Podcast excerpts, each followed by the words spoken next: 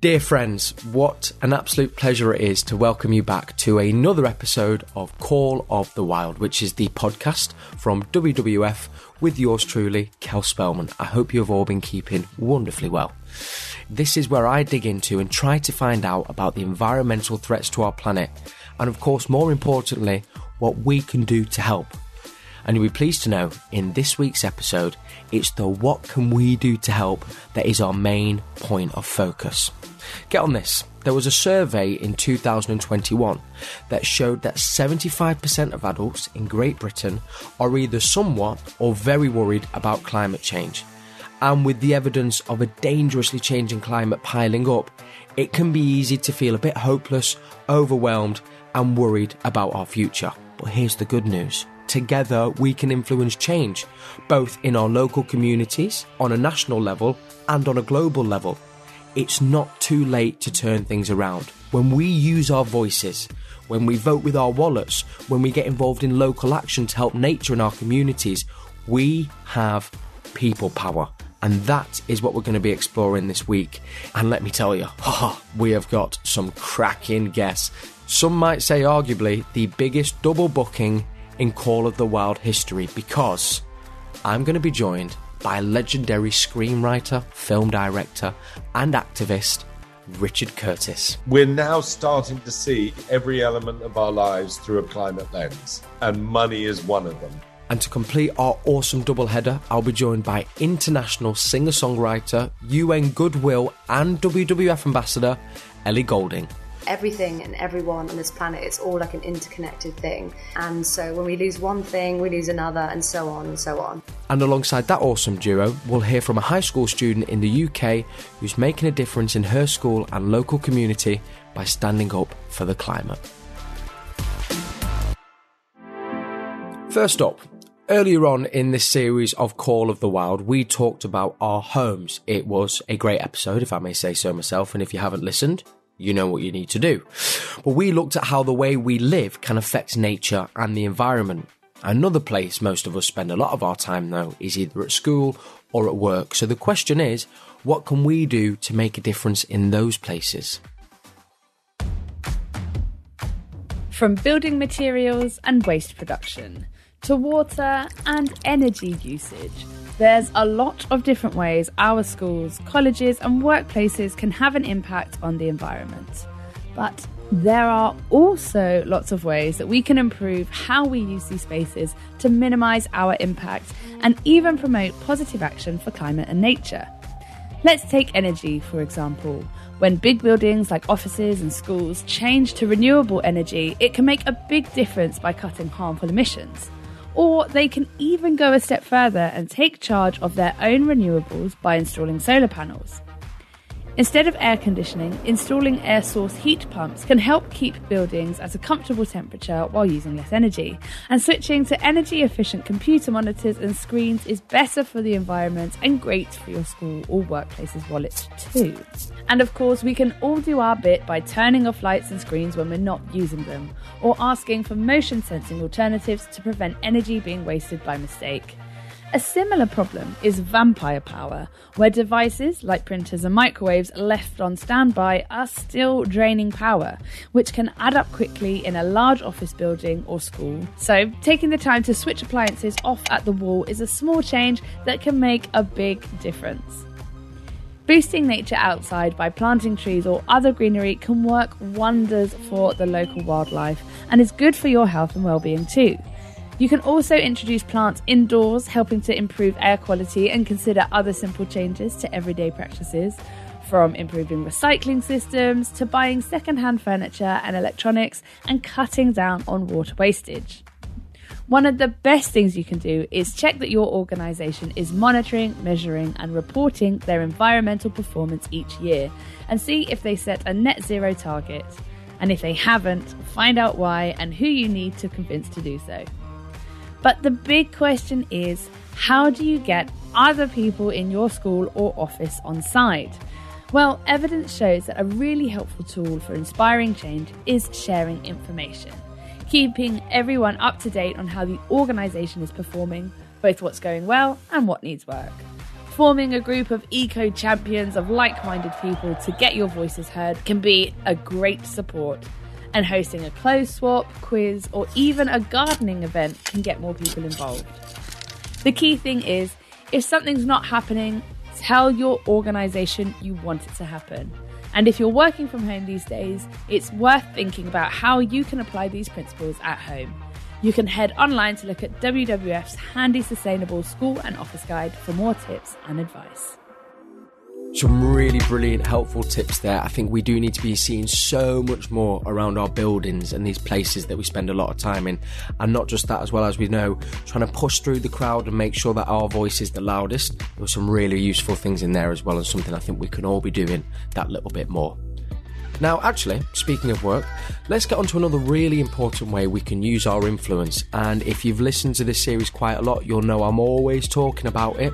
It's voting with our wallets. Where and how are we spending our money? As I say, this is something we've talked about before on this show. It crops up in most episodes because it has a place in everything that we do, whether that be buying eco conscious clothing or food. It is a great way of showing businesses that you want them to take protecting nature and the climate seriously. But this week we're focusing on something a little bit different. We're talking about money that a lot of us don't spend too much time thinking about, even if we probably should. Pensions. Now, bear with me, please, friends. Stay with me. I know you're probably doing what I usually do, and you hear pensions and go, oh, that's well off, that's boring, that's something to do with older people. It isn't. It has so much to do with us because I promise you when I say this is single handedly one of the most powerful things you can get involved in if you care about the environment and want to make a difference. So, in its simplest terms, a pension scheme is a long term savings plan, and most people in full time work automatically get one set up through their employer. Every time you get paid, a percentage of your paycheck gets put into your pension pot, and your employer will usually add some too, which is nice of them. The idea being that when you retire, you'll have some money saved up to live on. But there is another layer to it. Are you still with me? I hope so pension companies use the money you've given them to invest in businesses with the intention of making more money for you to have later on. The thing is, a lot of the businesses pension companies are investing in are actively harming people and the planet. Now, this is something that's caught the attention of filmmaker and activist Richard Curtis, who you might have heard of some of the films that he's been a part of, you know, like Love Actually and Bridget Jones's Diary, Notting Hill, just to name a few. He's also the co creator of Comic Relief and Red Nose Day, which have helped improve the lives of millions of people in the UK and around the world. So, safe to say, this man was perfect for this episode and was someone I was so delighted and grateful to be able to have on this podcast. I had the most brilliant chat with him about why getting nosy about your pension can have a big payoff for the planet. Four years ago, I thought my pension just went into a magic pot at the bottom of Gringotts, grew a bit, you know, added some moss, and then I get it back. And then, of course, it becomes obvious to you, of course, the way your pension makes money is it's invested by pension companies and they take the profits from that investment, you know, to pay things out. And God, it's at an unbelievable scale. The total of pensions in the UK is 2.7 trillion. The total around the world is 47 trillion. And that is invested money. And that is our money. I think we did a bit of research which said that if you moved your pension to a sustainable pension, it was 21 times more effective than stopping flying, changing energy provider, and becoming vegan. Wow. You know, it is such a, an area of strength. I mean, it's unbelievably good news because you think, you know, what can I do? What do I buy? Do I get local food? Do I travel less? Do I buy a bike? And then suddenly you find out in your cupboard, you've got this huge power in the battle against climate change, which is your pension and your money. And really good for young people because everybody in the UK now who starts work at a company has to take out a pension. The first thing they should do is say, Have I got an ethical, sustainable pension? And if you have, you'll be doing your bit for climate. Do all the other things, of course, but you'll be mm-hmm. doing your bit for climate every day. If we were to break that down, then, and there's there's no silly question here on Call of the Wild, when asking for an ethical, sustainable pension, what is that that then we'd be asking for, and, and what does that do? It's really simple. The money goes out of things that are doing damage, and then you're investing in great new exciting businesses that are doing cool things, as it were. You're investing in the future Allbirds or Toms or wind farm manufacturers and all that kind of stuff. It's a very satisfying package.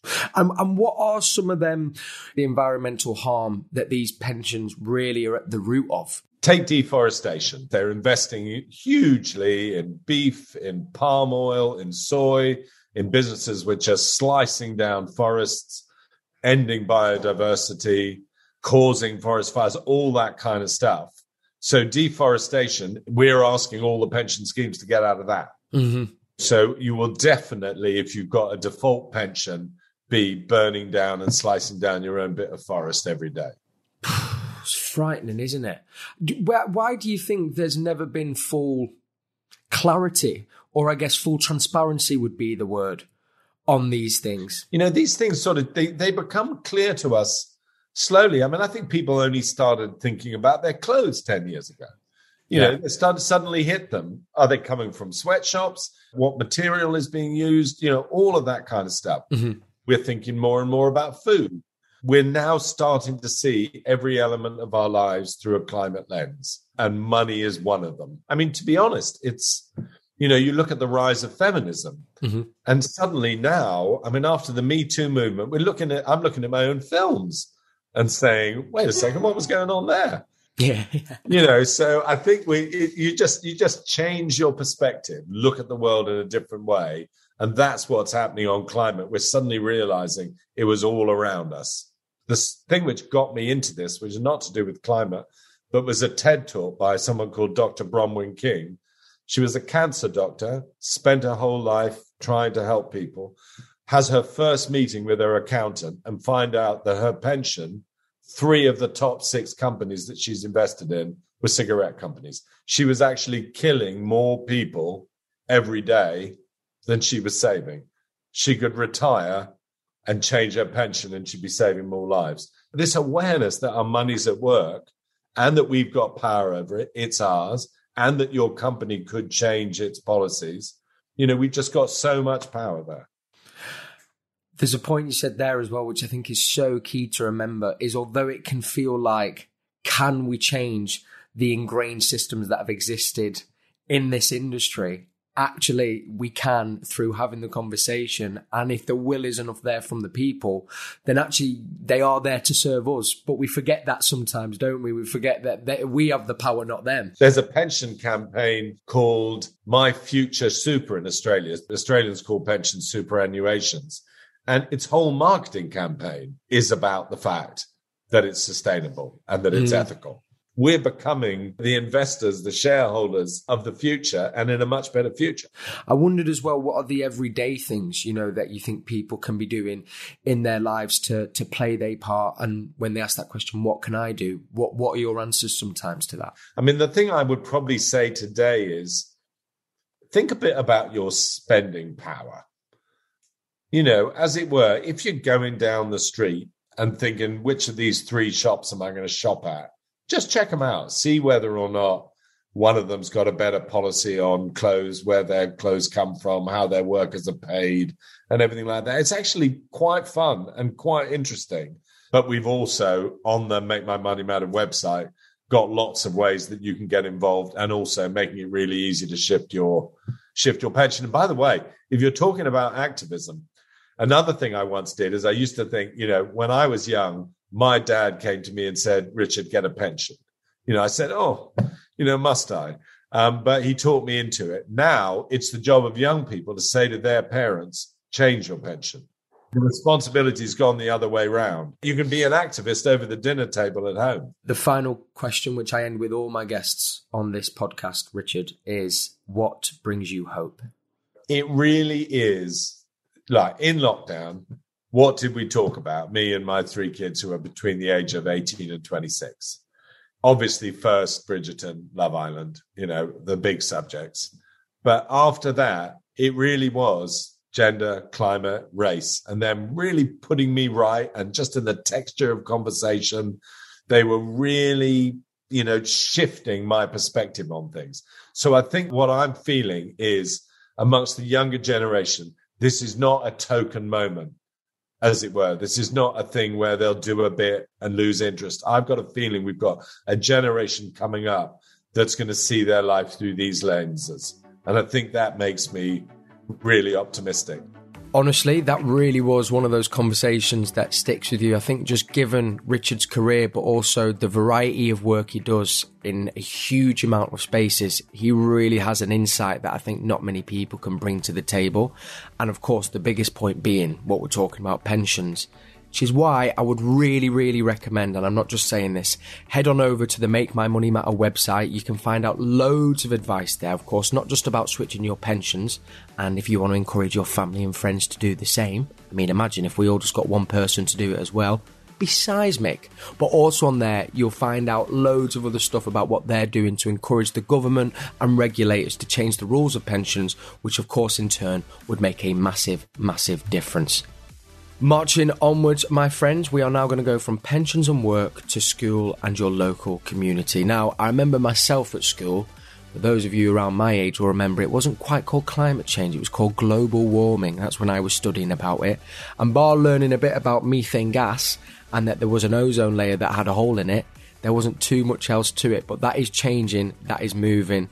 And I think that also did really spark this drive to want to bring about some change and difference when I realised the planet was heating up and it was going to have disastrous consequences. Let's hear now from a high school student in the UK who is full of hope and inspiration, just as so many brilliant young people are, not just in the UK, around the world. Let's find out how she's been using her voice to influence her local community and her school to protect the environment.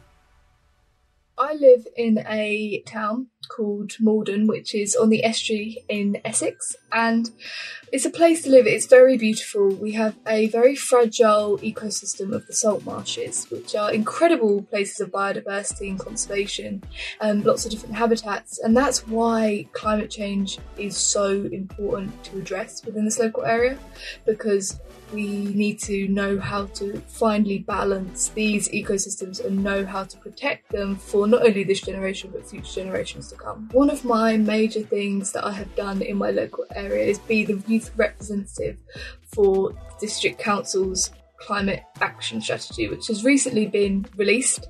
And one of the things that they want to do is called Climate Friends, and that's about getting intergenerational communication to talk about the climate crisis that we are facing. There's often a lot of talk about how there's the older generation and the younger generation, and the younger generation are ones that are making all the difference. And yes, there is such a growing movement of the youth voice, but equally, there are older generations and there are older people that have been doing this all of their lives. So, this isn't a new problem, this is something that's been going on for ever such a long time. As a campaigner or activist, we have to have these difficult conversations because at the end of the day, that is what creates change. But if you know what you're talking about, if you can understand the type of person that you're talking to and their opinions, then you can put yourself in their shoes and have empathy for their opinions. That's what really gets you in a good place of having conversations. If you want to make a difference in your local area and more importantly your local school, build up allies within your local area the climate crisis and tackling something like the climate change movement is really tricky on your own and I've learned that. Have to find other young people that are also passionate about it as well. So I think that would be my first tip is to find other like-minded people to share the load of work. By having other people who are equally as passionate about it and equally want to do the same thing as you that can be not only beneficial for your mental health but for everything else. It can get a lot done my main message to other young people who want to help the environment and stand up for what you believe in is to use your voice. Your voice is so powerful.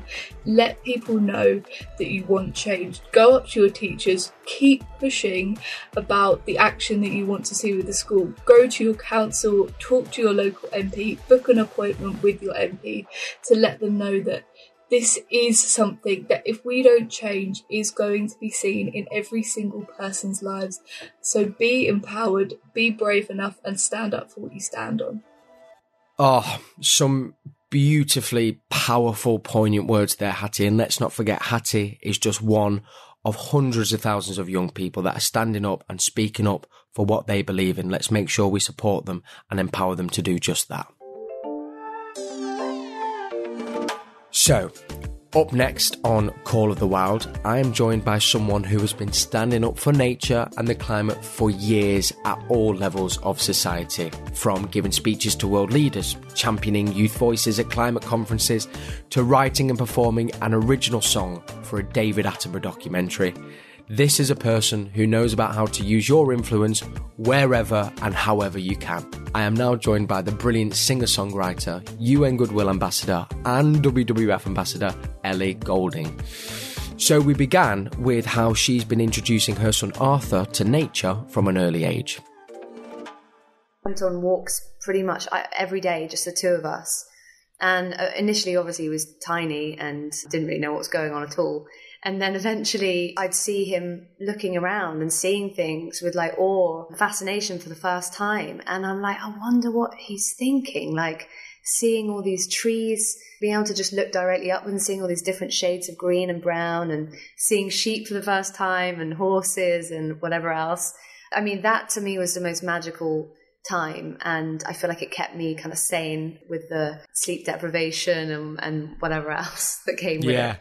Do you know, I mean, I think, like you say, we take for granted whether it be just a tree or that little bug that they find under a log.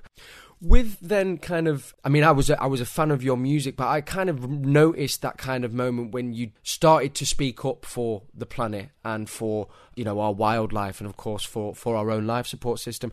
I've always wondered what was behind that shift. Like, was, was there a moment? Did something happen? You know, that kind of just you suddenly went because I think everyone that I speak to who's been on the podcast, there is that kind of moment where they go, I need to do something. Mine came when I was 15, 16, when, you know, I felt quite overwhelmed by it all and thought, well, I need to just counter that by doing something. Can you remember that moment when you decided to make that shift? Because as well, you are putting yourself out there at that point. I, I'm, I'm like you. I'm, I'm like, if I see something, I can't unsee it. If I visit somewhere and I learn something about what's changed, uh, or I hear some science, like really shocking, alarming science, I find it really hard to turn a blind eye to those things.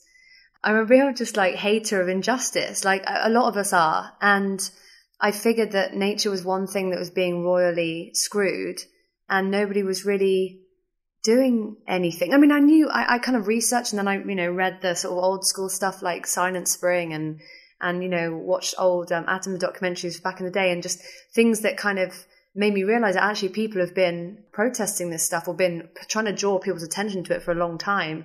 I was just really confused that nobody, you know, especially in my industry, there was no one really speaking up about it. I, I know I noticed that Coldplay were doing bits and bobs. I can't remember exactly what they've done now, but they've done they've done quite a lot with their with their tour and merch. I think trying to make it as green as possible, which I then tried to do with my last tour, you know, powered by renewables and stuff like that. But I just thought, God, this isn't enough. Like there needs to be more people speaking out about this. And I did notice that when I started talking about it on social media, and I did it unofficially because I wasn't really the ambassador of anything at the time. So I talk a lot about climate change and about like biodiversity loss and melting glaciers and, and things like that. And it was honestly the equivalent of making like really intense political statements. You know, it was the most polarizing thing where some people would, would sort of, you know, applaud me and then others would say like, well, I'm not following you anymore. Stop being political. Climate change isn't real. and so I had, you know, I got, I got kind of bummed out about that for a while because I realized that I was probably sacrificing my followers, you know, for my music, for my passion for the environment. And I was like, do I want to do this? Yeah, yeah, I'm going to do this. And so I carried on. And, and it's only recently, like in, I would say in the last year, that there seems to have been, and this is what gives me kind of this like glimpse of hope, is that it's, there seems to be a turnaround happening. And my followers have gone up recently, and it can't be because of music, because I haven't bloody released a song in ages. Um, um, so it must be because people are like, I really get this now and especially younger people. And that's my aim. You know, when I go to COP and when I go to um, environmental assemblies and things like that, I I want to reach out to those younger people that don't necessarily have a place at the table still. For example, I was in Sweden a couple of weeks ago for the UNEP's 50th birthday, and I thought, you know, let's go and let's let's make it sexy and let's try and sort of um, inject some, um, I don't know, something. Je ne sais Life, coolness, Life yeah, into it. Yeah, yeah, yeah. yeah. Because Yeah. it's kind of what it needs sometimes. You know, there are these these people and you know, some of them are really, really dedicated environmentalists. Um, there's some there's some politicians and world leaders and people that that really do care, genuinely care. Some some mm-hmm. don't, and some might be doing it for like green points, but some really do. And I was kind of half inspired and half like, why aren't there more young people in these conferences in these rooms? And especially like I met people from around the world that had traveled in just to say something and just to be there. You know, um, a couple of people from you know indigenous communities had come all the way over. A guy from Ukraine had you know war torn a war torn country had had come over just to say something and be there. And so people literally risking their lives to come over and speak at this thing. And so I got to speak to them at the end and I said, what would you, what would you say and what would you do if you were in the room with these people? And they all just, they're all so passionate and so smart and they know what's up like they know what needs to be done. They know the technology's there. They know the, the willpower is there. They know the political will isn't necessarily there yet. And I was like, I was just blown away. And so my aim is always to make sure that those the people that can't be in that room get to be heard, basically. Is there anything you've learned?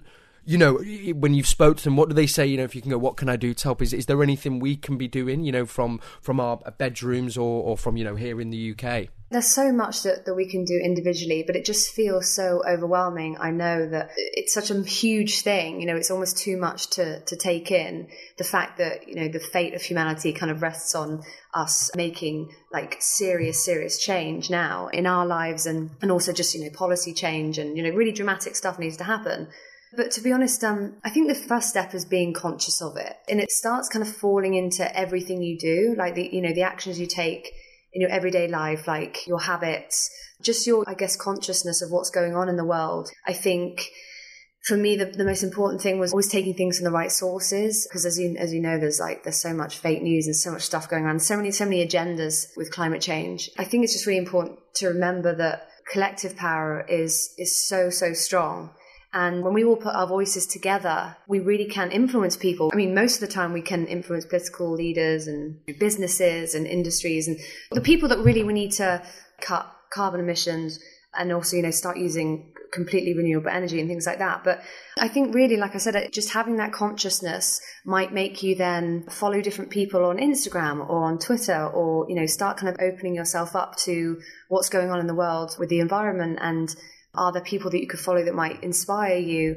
Because for me, like, I take so much inspiration from other people and from just people who are literally on the front line, like those young people that I met, you know, from indigenous communities who are literally on the front line defending rainforests to stop, you know, big oil people coming in and, bulldozing like their livelihood and whatever else down to the ground. And so I think that's definitely the first step. And then, you know, there's, there's also little things you can do, like, be conscious of what you eat a bit more. Like, you know, are you eating fish from like fairly sustainable source? Are you, could you cut down on meat? Could you take public transport a bit more? There's things like that. And look, I'm not perfect in any way. I'm not, I, you know, I get called a hypocrite all the time, but I'd rather be, I'd honestly rather be that in what I do and still speak up than be cynical. I'd honestly rather say that and speak up and draw attention to it than not say anything at all. So, like, none of us are perfect, but you can do like, those small things that make a big difference. Yeah, and it's all the power to you for, for doing it, particularly when, given your position, you are more exposed. So, you know, there's a real strength and resilience from yourself there, really, that has to be recognised and said. And how do you deal with those little moments of, because even now, you know, when I listen to you or you think about the plights of the Indigenous communities, it is it is overwhelming. Do you still get those moments, Ellie, and, and how do you combat it? Because I know it's, it's quite, you know, climate anxiety, we've spoke about that as well this series. It's a lot. It is a lot, and it's overwhelming. And I definitely had a few months of when I just had my baby and I was trying to sort of get to grips with, with being a mum that I, I did kind of freak out and hide away for a bit and I couldn't bring myself to do any activism or speak out about things because I just felt too overwhelmed. And it does get overwhelming. Uh, you know, after I got through that kind of phase of, well, hiding away a little bit because I was so overwhelmed by the newness of and the enormity of motherhood that I really just couldn't even face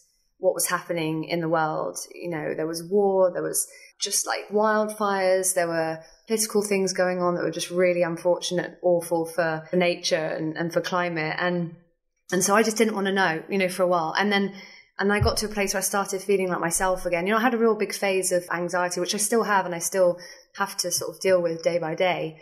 Once I kind of felt like I, I'd come to the other side of that, it did sort of give me a rocket up my bum because I, I realized, yeah, I was like, I, I, first of all, I really want my son to have this relationship with nature that I had. You know, was, I was so lucky to have, and I'll always be grateful for that.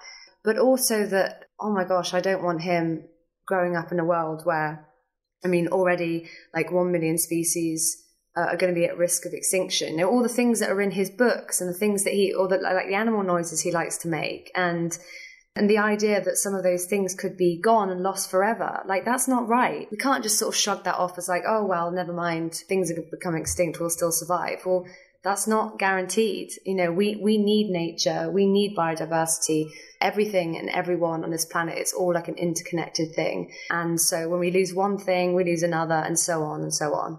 So um, I do not want my son to grow up in that world. He doesn't deserve to, and neither do any young generations deserve to grow up in a world like that. We are the generation to change this for them. And so we just have to do it. We have no choice. Ellie, thank you for such a brilliant and very honest conversation. I hope you enjoyed listening to that as much as I did. She really has been a tour de force. A massive thank you to Ellie for her tireless work and energy. And breathe. There we are. That is it for this week's episode. This is an episode that I've been really keen to include in the series because I'm always talking about and championing people power.